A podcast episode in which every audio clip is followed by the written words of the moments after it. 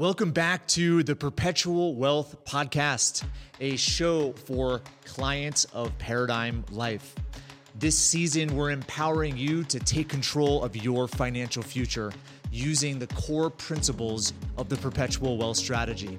Now, before we dive in, a quick but essential disclaimer. While this podcast is primarily for our valued clients at Paradigm Life, it's open to anyone interested in enhancing their financial knowledge. However, please remember that our information should not be taken as a direct tax, legal, or financial advice. We strongly recommend consulting with a wealth strategist at Paradigm Life or your financial team before making any decisions based on our discussions. Today, we continue our journey into cash flow, protection, and wealth building, the foundational principles of the perpetual wealth strategy. Let's dive in and explore how to optimize your wealth and achieve financial independence. Your journey continues now. Everybody, this is Patrick Donohoe. I'm joined by my good pal, colleague, dear friend, Gary Pinkerton, and we are doing episode two of a three part series on real estate this episode is called Home Sweet Home The Ins and Outs of Where You Lay Your Head. All right. So, Gary, what do you, what do you think about our previous episode? Let's recap that quickly, uh, maybe for those who are just listening or watching this episode. Um, you know, I think it was important to me. I love talking about the philosophy behind just property and real estate and how human beings can use it and essentially, you know, express their creativity and their insights and their intuitions and and whatever to improve it and have multiple uses of it. Uh, but what do you take from it? Like, what are the the biggest things you uh, have realized around just the nature of uh, of property, the principles of real estate?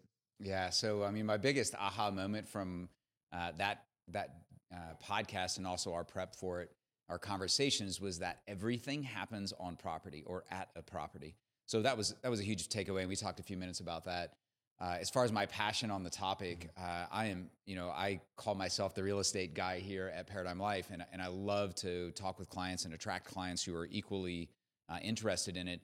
Fundamentally, and the reason I'm so passionate about it is not because of the tenants and toilets phone calls you get. It's not even about the cash flow, uh, and it's not really about um, the growing of wealth long term and uh, protecting yourself from inflation. All these things we're going to get into.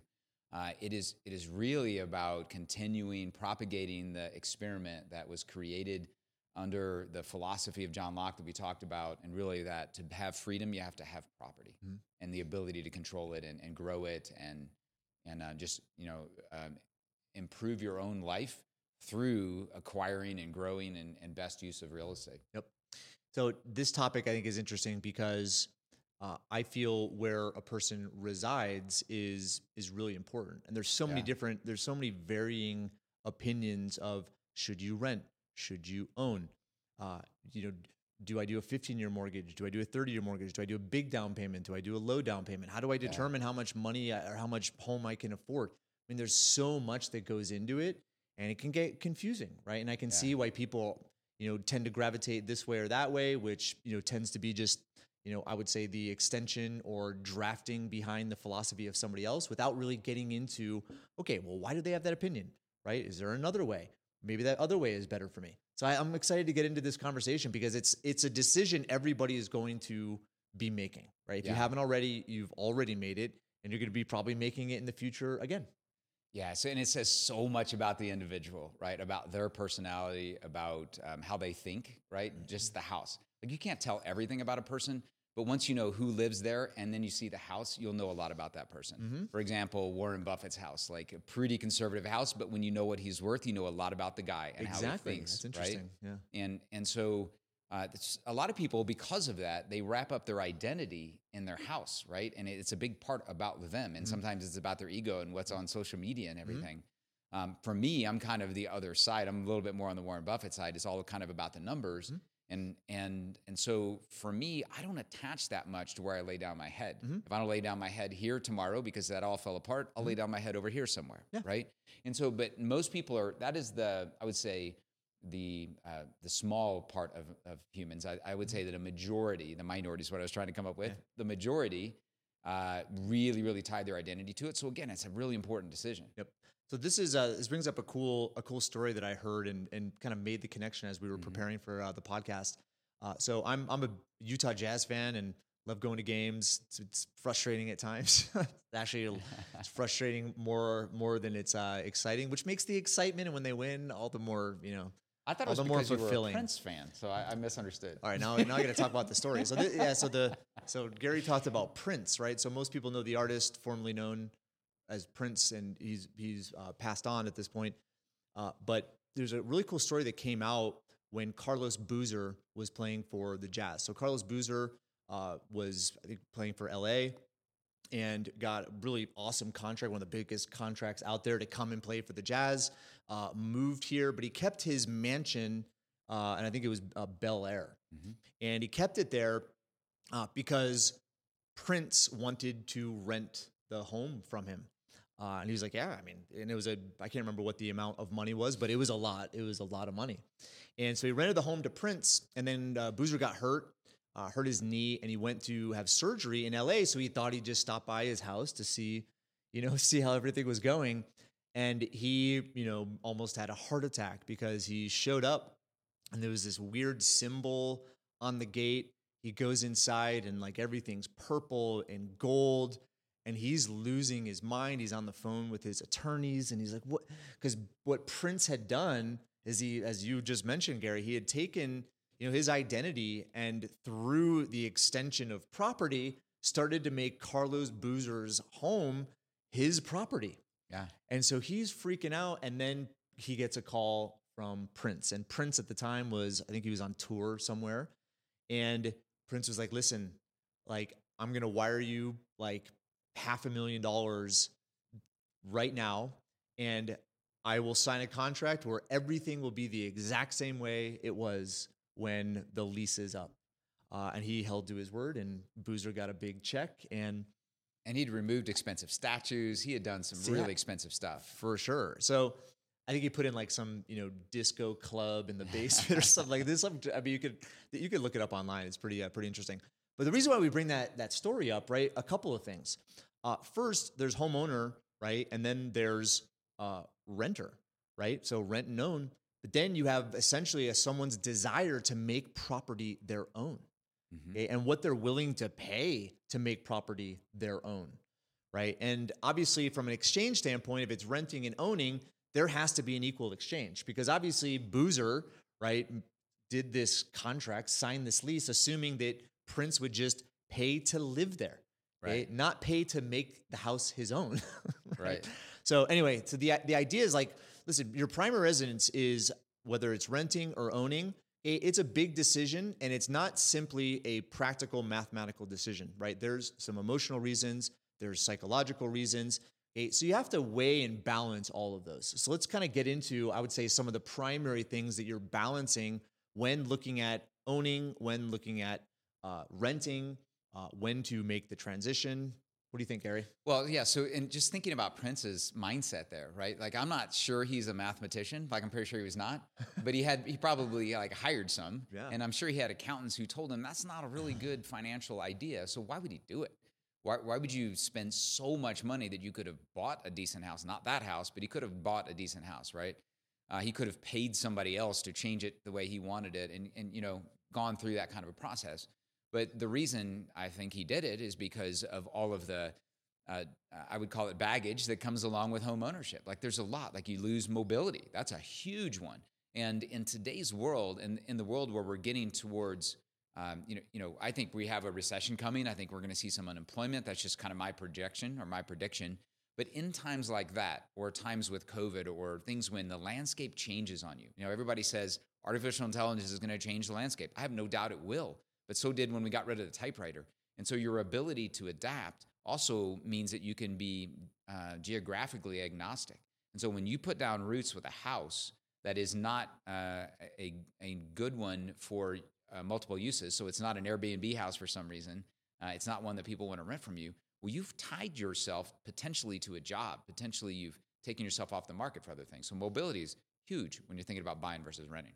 So a couple other things too is, you know, I would say uh, family, right? Because I think mobility really is, you know when you're trying to find what's your what's the place you want to live in? Like where's the best experience? Where's and some people it that takes back seat to you know a profession right? A job. Yeah. uh, but obviously during you know covid and and uh, everyone having to work from home you know by law essentially right uh, companies figured out ways to to do remote work and whether that's going to be the future or not right it, people like started to work differently and could choose so where they live that was now uh, front seat and you know their profession was back seat. Right. Right. Right. And and so if you know, along with family, like part of those aspects about family is where can your kids go to school, right? So that that has an impact. That has value. Hmm. If you're renting a place that's in a good school district, uh, people will pay more for it on a monthly basis to be able to put their kids in that school. And so maybe you you know people, or maybe you yourself have experienced needing to uh, be a geographic bachelor. I did that for like five years. Why? Because my family wanted to live up in New Jersey, and we were paying my rent and the family's house, and that wasn't a good math decision. But I'm still married to that wonderful lady 25 years later. So I'm not 25 years later, but now at 25 years, and it's a result of valuing family over the just the numbers of it, right?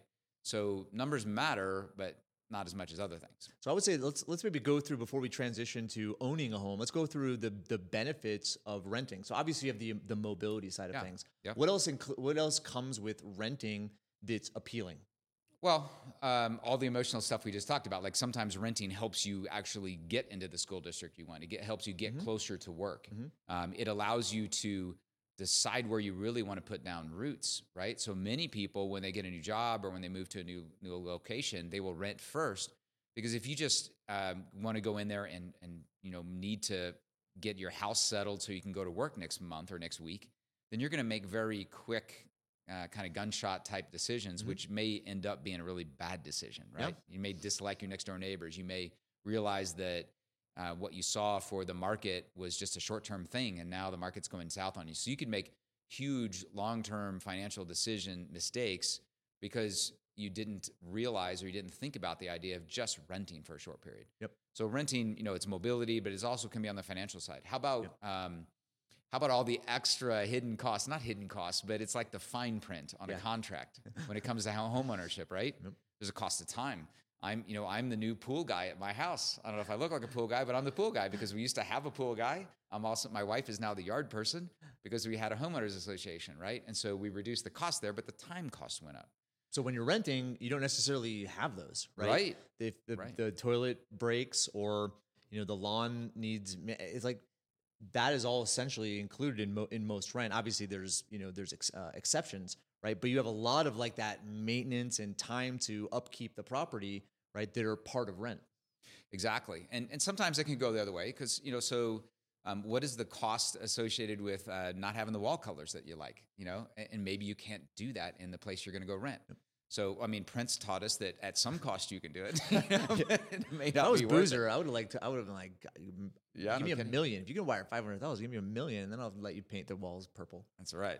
So, you know, so, so some of it's financial, but I would say on both renting, I, I think if I had to really sum them up, um, the renting side is more convenient. It's an easier solution. Um, you know, it's like uh, I could cook, I could learn how to cook something, I could go find all the ingredients, or I could just pull out my credit card, right? So it's kind of like that with renting. Renting is pulling out your credit card and solving it with money. Um, and buying is a larger commitment in both time and money, ongoing potentially, ongoing expenses. Uh, it's just more involved.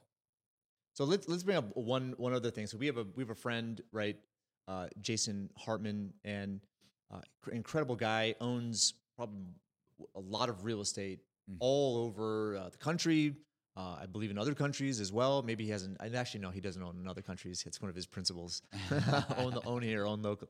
And but but he rents everywhere, right? Yeah. He rents, uh, and you know he does it because oftentimes you find that in the area that you rent, okay, if you bought a home, whether it's the maintenance, the mortgage payment, it is the margin of difference is huge, right? Whereas you're able to rent for much lower than the full cost of ownership if you had to uh, if you had to buy, right? So this kind of g- leads into the financial side of things, Yeah. right? So Robert Kiyosaki, many of you are familiar with him. If you're not, he is written uh, Rich Dad Poor Dad in numerous books. After that, uh, Rich Dad Poor Dad is is still uh, the number one best selling book on personal finance, and he makes some pretty I would say, against the gr- uh, grain claims, right? And one of those claims is that your home is not uh, an asset, Mhm. right? So we believe that, saw it. He makes very good points in there.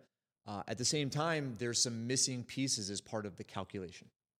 Yeah. So the basic buzz phrase, right, that your home is not an asset, is easily uh, defendable, and it has really improved the financial knowledge of a large uh, number of people who have read it. And so he he you know wanted to dumb it down so that it was something that was easily understood. And it's just simply that you don't have cash flow coming in. So something that puts money in your pocket is an asset. Something that takes money out of your pocket is uh, a liability, right? And so he says your house is a liability, and not an asset. That's very easy to understand. Yet in our accompanying uh, podcast and tutorial, we'll talk about that's not necessarily true when you bring in everything associated with life in America, right? So here we have inflation. We have, um, you know, we, we also have, so our property values are appreciating. If you don't live in your house, you have to do what? You have to pay money to somebody else. And so you're putting money into the mortgage or buying or paying off your house. Um, then you also get tax deductions um, and you can make improvements, which you get to have the value of. And so there's that whole benefit and, and what we were talking about about the non like like mechanical or monetary side of it, where you get uh, a better quality of life, your family's happier. So there's a lot of different reasons, but on on the actual mechanics or, or money side of it, um, the very basic level, yes, it does not immediately put money in your pocket, but it does grow wealth over time. And often, I would say a majority of, of people, uh, wealthy people in America who have purchased and owned and operated their own properties over time have gotten wealthy because of it. So let's just let's just kind of draw the line in the sand, and that line, you know, and this really comes to this claim: your home is not an asset. the The line is, with exceptions, but the primary rule is that you are going to exchange money to live somewhere. That's right. Okay, let's just kind of draw draw that line. Okay, now it's typically going to rent or it's going to own. Okay, now when it comes to home ownership, you now have to exchange more. Okay, Right. you have typically uh, a down payment. Okay, there's taxes, there's insurance. I mean, there those types of costs, but you have to put money as a down payment. Now, obviously, there are some you know mortgage Mhm. loans that you can get that don't have very much down payment at all. Let's just assume you have to make a down payment, right? Which sometimes is not the case with rent. Sometimes it's first in months, you know, rent, to, you know, security deposit, but you still you know get that back. But let's look at putting a down payment into a house, right? So that Yeah. is you know essentially money coming out of your pocket. Right. Okay. Now, Kiyosaki's definition, okay, an asset is something that puts money into your pocket. You can't argue, right, that putting money into a down payment of a home puts money in your pocket because you would have had to have paid somebody else to live somewhere else, right? If you did Right. not buy this home. Does that make sense? That's right. Okay, so now the idea is all right, from that standpoint, okay, you have monthly payments, right? You uh, have taxes, you have insurance, but you also get some tax benefits associated with home ownership, right? So, tax benefits, you essentially can deduct the interest of a mortgage, okay, against your earned income, right? So, it essentially uh, creates some tax benefit. In addition, you have inflation, right? So, inflation, we just all operate in a monetary system that we can't control, really influence, right? And it's a debt based system. And in order for the economy to grow, money must be printed. Obviously, there's innovation and growth in that respect, but for the most part, it's you know obviously printing money, uh, stimulus is what grows an economy. So with that in mind, there's asset appreciation. Now, looking at real estate in general, especially residential real estate, okay, and there's exceptions too, but for the most part, residential real estate will appreciate pretty consistently over the course of time, right? Because of how much demand there is, and is kind of part, a very big part uh, of the you know the uh, U.S. economic, uh, U.S. economy, you know the monetary system, and so forth. Anything you want to add to that? Does that make sense? So I'm basically saying these are some benefits, right? Your house is going to appreciate, right? You're going to get some tax benefits associated with uh, the mortgage. So there are some benefits to take into consideration that you would not get if you were renting. Yeah, I agree absolutely. And and so like every other hard asset, you know, um, we have we have friends we have you can see easily in marketing where people will make the claim that well houses go up faster than I don't know gold goes up or other assets, right? Like let's look at these different hard assets and you know there you got raw land, you got a, a, a business or a, an industrial building maybe, and then you got a, house. and the house has gone up historically faster or, or at a higher rate than other things. And I would argue that if you if you make the timeline long enough, 100, 200 years, right, uh, then everything that has not gone into extinction has gone up at the same rate. Otherwise, you price yourself out of it, right? You can't have houses going up 2% higher than gold or lumber and and still be using a house, right? It would we wouldn't be able to afford houses, or maybe the top one percent of people, and the rest of us would be living outside, right? So it just is a storehouse of value, uh, which offsets directly however fast the monetary system is going down, right? So you know, however fast we're devaluing the currency, you're putting money in a house. You could put in gold, but it sucks living inside gold, right? And it's just not as convenient. It doesn't have as many uses. But the big thing that I think we were going to get to here really shortly, so I'll just introduce it, is the the beautiful ability in America to have a long-term fixed rate locked in loan that is typically below the rate of inflation because it's being subsidized by the taxes by, our, by the taxpayers, right? I'm not saying it's a great idea. I don't like inflation personally, but it's here and we're living in that environment. And so uh, it provides you the ability to, you know, our good friend Jason again. One of one of the things that he says all the time is that you know, I could buy gold or I could buy a property. And he said a gold guy was selling me gold one time. And so I went through this little litany with him and I said, Do you know anybody who would rent my gold from me? No, they don't do that. So do you know anybody who would lend me money to buy my gold? No. And so when you're looking to buy hard assets, you can just pay $100,000 for $100,000 of gold, or you can buy pay $100,000 for a primary residence that you're not planning on renting out. And it's protecting you. But then when you only have to put like 20% down, now it's like you have borrowed the money to buy a bunch of gold, right? So you've locked in those hard assets, and I think that's a huge impact. All right, so obviously there's lots of lots of nuggets here, uh, but as we get into math, it's hard sometimes, right? Right yeah. when you're talking about it. So what we're doing is uh, there's going to be a tutorial available to uh, to listeners. Uh, so just go to uh, the link that's in the show notes, and you'll be able to access that uh, that tutorial. And in that tutorial, it's essentially going to show the actual math of renting versus owning.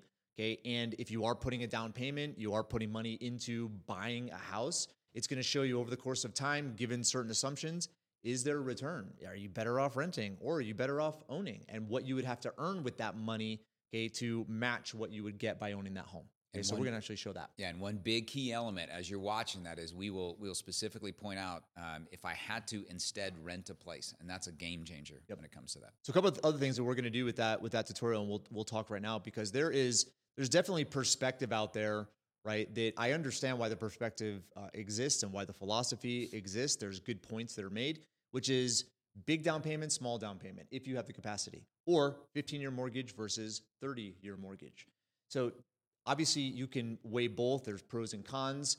Okay, but when it comes to opinion, when it comes to somebody's observation and they explain something in a certain way, okay, in order for it to be a good explanation, it has to be comprehensive. And part of that comprehensiveness must be the math behind it, right? So we're going to actually demonstrate in those tutorials as well. Okay, it's like, all right, here's here's a 15-year mortgage, here's a 30-year mortgage, here's the the real uh, the real difference because there's some claims that are made in regards to you know a 30-year mortgage where all the interest goes to the bank, whereas a 15-year mortgage, okay, not as much interest goes to the bank, and that is not entirely uh, accurate. And so we're going to demonstrate that with math instead of trying to talk through the math in a podcast. But let's uh, before we move to uh, this next uh, this next episode, which is going to be real estate investment, let's talk about equity, right? Because a big down payment creates equity. Okay, a 30 year mortgage, right, creates in theory less equity than a 15 year mortgage. Okay, when it just comes to the payment and what gets applied, principal and interest. So let's talk about equity. So what is equity? Okay, uh, why is it valuable? What are the benefits? But also, what are the limitations? Yeah, so equity is just the value, stored value. It's like potential energy. If you remember back to you know physics, right? You have you have energy in motion, which is you know uh, pushing a car forward or something, and and that's cash flow. And equity is potential energy. It's it's it's uh, cash that you could get theoretically, right? But some of the um, problems or the challenges of equity and things you need to hold on to and the risks that come with it or all of the uh, details associated with you know devils in the details right so how do i get that equity right there's there's a lot of different ways to get it you can uh, pledge it as collateral and borrow it you can sell it um, you can um, gosh how else you, you kind of traded or, or something like that and so uh, how do I get the equity? And if it's my primary residence, do I want to do that? A lot of people have different opinions on that. Uh, but I guess what I would say is that equity can be fleeting. And that's the other part. So not only is it, you know, it is definitely illiquid, meaning it's you can't just snap your fingers and get it tomorrow. Even if you say, "Oh no, no, Gary, I got this one solved." I talked to my banker and he said, "You got a line of credit that I can use anytime." The banker might have woken up today and been told or decided on his own that this is not a good idea anymore and taken that away, right? So you don't actually own the equity if somebody else just gave you a little ticket that you can turn in to get the equity out of your property. So that's, you know, that's something like that's why I push back often. It's not always the right answer to pay off your mortgage, right? That that could be putting you in potential risk because of the illiquid side of it. Um, the other thing is that that equity is fleeting. So maybe the other reason that the banker doesn't lend you the money when you decide to go get it is because you missed a market report that your property is not worth what it was before because somebody's decision. The, the factory moved out of town and now there's unemployment and all of a sudden no one wants to live here and your property's not worth that anymore. Or they found out that it was on an old gas station property and you know there's there's oil and gas everywhere underground. So it could be any number of things that results in your equity not being what you thought it was. And if you didn't pull the cash out before you found that out it's it's not there. So it can be fleeting and it can be illiquid. So equity again i think the technical right would be the difference between asset value or what you can sell it for and uh, whatever loan or obligations are against it that you owe, yep. right? So that's yep. the that's the difference. But then that difference, the only way to for that difference to materialize, right, is through getting a loan against it, which right has all sorts of contingencies associated with it. What you could sell it for, which is has contingencies as well, because you know the true value of a home isn't what Zillow says. The true value of a home is what someone will pay for it. Right. Okay, and that can change from one day to the next, one month to the next. Okay, and then you know, there's uh, other claims against your property from the tax commission as well as you know the mortgage holder where if you default on those they essentially have access to uh, your equity to make uh, make them whole right that's right so yeah. there's lots of limitations there as at the same time you can put it on your balance sheet right it's you know it's it's basically the delta between your assets and uh, liability your asset and your liability. So looking at equity again equity is valuable in a sense. It has economic value uh, but as we get into the perpetual wealth strategy and ways in which you can apply the principles and the strategies of the perpetual wealth strategy that is where, where we're able to show okay you can have equity in multiple locations especially when it comes to home ownership right? And so looking at equity inside of a piece of property if you had options where you had just much uh, just as much equity if not more but you didn't have the contingencies that equity has inside of a property. Okay now it comes down to okay maybe i should adjust my strategy adjust my thinking. The end result obviously is to maximize your wealth but do it in a way that has the highest degree of certainty possible. We were just talking about you know I, we use something that's uh, that patrick has uh, already introduced in the podcast, and I'd, I'd, recommend you go back and look through it. And it's the perpetual wealth strategy. And one of the elements of that, kind of the framework through which I um, discuss wealth with all of my clients, is called a hierarchy of wealth, right? And it's just a, a framework, and it's an idea of if you were to build an Egyptian pyramid, I want to start at the bottom and get the bottom foundational layers right, and then build up from there. And it's a relationship where things on the bottom are of are where you have uh, capital, you have resources, and you are in the highest amount of control. That stuff is certain, it's guaranteed to be there, and it's liquid so you can go get it. And then when you move up from there, you give up uh, some control, and therefore you take on risk. And maybe what you're giving up in control is the ability to get it immediately. And so, just barely above the guaranteed liquid certain portion is our primary residence. And, and so it's in, you know, technically in tier two, but it's right at the bottom because you have a ton of control over that thing. Not everything, you don't control whether the factory moves out of town, like we talked about in the previous segment, and you lose some some of the equity because its valuation goes down. But you do control about whether the maintenance gets done uh, and and how you treat the place, right? And whether you make the payments or not, and still hold on to the asset. So all of that stuff you do control.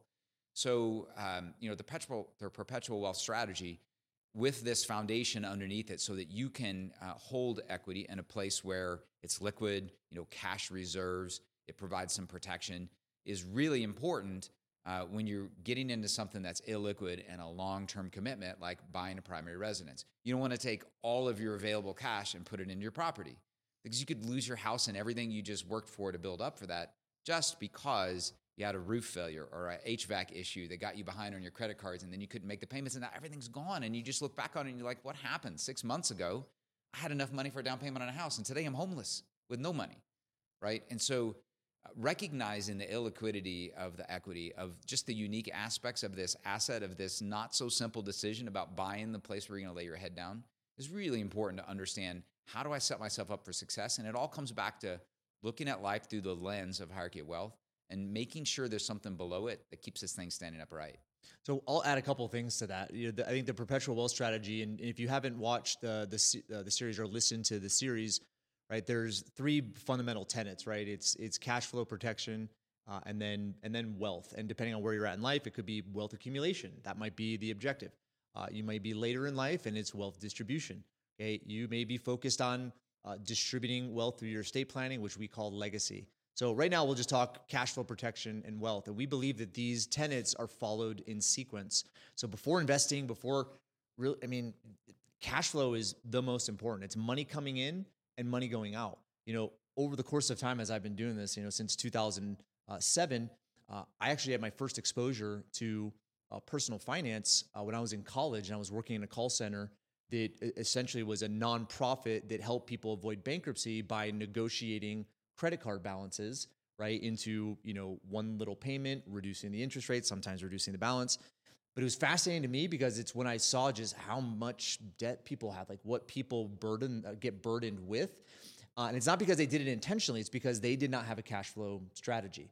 They didn't have a strategy to really look at okay money coming in money going out. How do i determine this is the money coming in this is what i should spend on a car payment. This is what i should spend uh, on a house. This is how much i should save Okay. Over the course of time, and even getting into being a financial advisor, most people, even those that have means, a lot of means, right? Without a cash flow strategy, they find themselves in a very difficult position. So, understanding where your cash flow is is going to be paramount to knowing how much house you can afford. Now, what you said, Gary, which is I don't know. Sometimes I think we we look at life and we just assume we're bulletproof and nothing bad is ever going to happen right? Mm-hmm. Then your brakes go out, your dry, your washer and dryer go out, your refrigerator goes out, your kid needs braces, you kid needs to go to emergency room, right? You have to put a deductible, you know, on your health. It's like there are cash needs that are above and beyond cash flow, right? That most people do not have in liquidity, right? So what yeah. we consider as part of cash flow is like you know two, three months uh, of your expenses in liquidity to buffer, right? Those I would say expenses that come out of you know come out of nowhere. Then protection is also important, right? We talk about uh, wealth accumulation, right, is often the, the focal point of investment. But wealth accumulation, right, it's contingent on everything working out, right, with the investment, but also working out in life. It doesn't take into consideration if you get disabled, if you're sued, if you get divorced, right? There's so many other things that can happen in life that can completely disrupt that compounding curve of wealth accumulation that people aren't aren't adequately protected for. And by the time they realize that there is you know some risk and vulnerability uh, liability it's uh, it's too late and they have to start over right? Or that compound wealth curve of wealth accumulation takes a big dip and you got to start that curve all over again. Yeah and so you know cash flow is obviously uh, what keeps us it's it's like blood for our our bodies right? Like if the heart's not pumping if there's no blood flow we're in trouble right? Uh, and so cash flow is what keeps our lives rolling um, yet I think what many people, um, you know, many people will say that cash is trash, right? And, and, what they mean by that, I believe, is that it's not earning anything. It's being devalued in the bank with inflation, and it's not earning anything for me. And then that's the end of the conversation, and they don't have emergency fund. They don't have any cash in the bank. Why don't you have cash? Cash is trash. It drove me nuts that it wasn't earning, and so I got it. I put it somewhere in, an, in a property that's illiquid and, and so now they're down this path of really taking on a lot of risk. So you can generate cash flow by snapping your fingers if you have money sitting somewhere where it's liquid in your control, right? I had a client uh, that I was speaking with recently who had a negative $2,000 a month cash flow. He was bleeding $2,000 a month and it was stressing him out. So he had money sitting in the bank and he used that money to pay off the loan. And so then the cash flow problem went away. But the problem now is that if some separate, unrelated thing comes up, now he doesn't have any options, right? Whereas he could have just taken $2,000 a month out of that money he had sitting in the bank and, and made it zero cash flow, right? So you can solve challenges if you have an emergency fund. So in that scenario we were talking about in the previous segment where the air conditioning system goes out, which results in the loss of your house, boy, wouldn't it have been nice to be able to solve that challenge with cash? Like that truly is an emergency because you know being homeless is an emergency, and so just having the cash sitting around really really important. So you have to remember the liquidity side when you're getting ready to buy a house like this. Yep. So I think what we're trying to say as we kind of transition into uh, the next episode is, you know, we we we look at personal finance right in the context of the perpetual wealth strategy right and the idea in the end i will keep saying it right it's it's to maximize it's to optimize the amount of wealth but uh, increase the amount of certainty and i would say achieve your financial goals your financial targets what you want to live in how you want to live in life the lifestyle of your dreams okay but do it with the highest degree of certainty possible so that's why we're going through this because real estate investment even primary residence ownership right it fits within this framework it fits within this context Okay. And sometimes people buy too much house. Sometimes people buy too little house. Okay. And that has an effect on life experience, family experience, just as much as buying too much house and being stressed because of payments and stressed because of maintenance and right. So looking at really making the best decision, there's a calculated way to do it. That's what we specialize in. It's one of the reasons why we're doing uh, this podcast and why we continue to uh, to educate you, our uh, valuable clients. Uh, even though this is a podcast, you know, for for anyone that wants uh, wants to listen, but those who have you know uh, done business with us have started to follow our strategies. The idea is to continue the education so that you know as you're making future decisions, you're just reminded of hey. There are ways to optimize your wealth. There are ways to maximize your wealth, but do it by taking less risk instead of taking more risk. And the, th- the, final thing I wanted to say on this was that you can't make this decision or any other important decision in a vacuum. I mean, it's mm-hmm. okay to you know make a, a, rash decision of what soda you want in the checkout line. Like that's a short term problem if you get it wrong, right? But but making the wrong decision about what house to get, where to get one, or to buy instead of rent is not something you want to take in a vacuum. And I'm not saying like you want to involve your advisors. You definitely do want to do that. But what I'm talking about is you have to take your entire financial picture uh, together as a whole to decide how does this affect everything else. And so, just as a quick example, like we're thinking about how, what do we do in retirement? If I buy this house, am I putting my retirement at risk? Maybe, but maybe you're solving the challenge because there's a thing like a reverse mortgage that is, you know, gets a black eye from a lot of people. And the primary reason is because they always wanted to leave this house to the kids, right? They have this, this, you know, this was perfect for me 40 years ago, so why wouldn't it be perfect for my kids, right? And what do you have? You have this phrase about, uh, PITA uh, assets. Oh yeah, right? the PITA assets. Those that are a pain and you can finish it. Pain in the ass assets. I'll say it. so uh, the kids generally don't want that old house that they grew up in, like, and and it's just not you know the right trendy thing for today. Um, and and so you can if you have another way to restore the equity to the family to keep the legacy around and still get the value out of this house, it can be a paycheck for you in mm-hmm. your retirement. And so, you know, a good friend of ours goes through this, and maybe we'll make this one of our uh, tutorials as well if we have an opportunity. Is how can I uh, take the equity out of my primary residence mm-hmm. uh, and use it as a cash flow for the rest of my life? I don't end up having to live with my kids in their third bedroom, mm-hmm. Uh, and when we pass away, then they can make the decision: Do I want to use, for example, the the money that I got from the life insurance death benefit tax free? Do I want to use that to pay off the house and keep it within the family? Some people make that decision. Or do I want to just let the bank have the house, take the payout amount, and keep the death benefit, mm-hmm. right? And so that's a decision you don't have if you don't holistically put all these things together and prepare for it. Right. Yep. Yeah. All right. Well, hey, thank you guys. This has been obviously, you know, uh, a discussion around something that uh, most people will will face at some uh, point or other, and, and likely multiple times.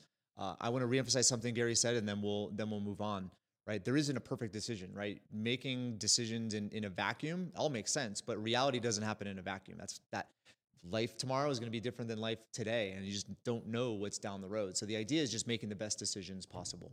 So stick with us to the next segment because as we kind of stack the principles of real estate and then uh, put that into practice with regards to a primary residence, now we're going to associate uh, those same principles to owning property that you lease uh, and exchange uh, with, uh, with others besides yourself. So stick with us to episode three.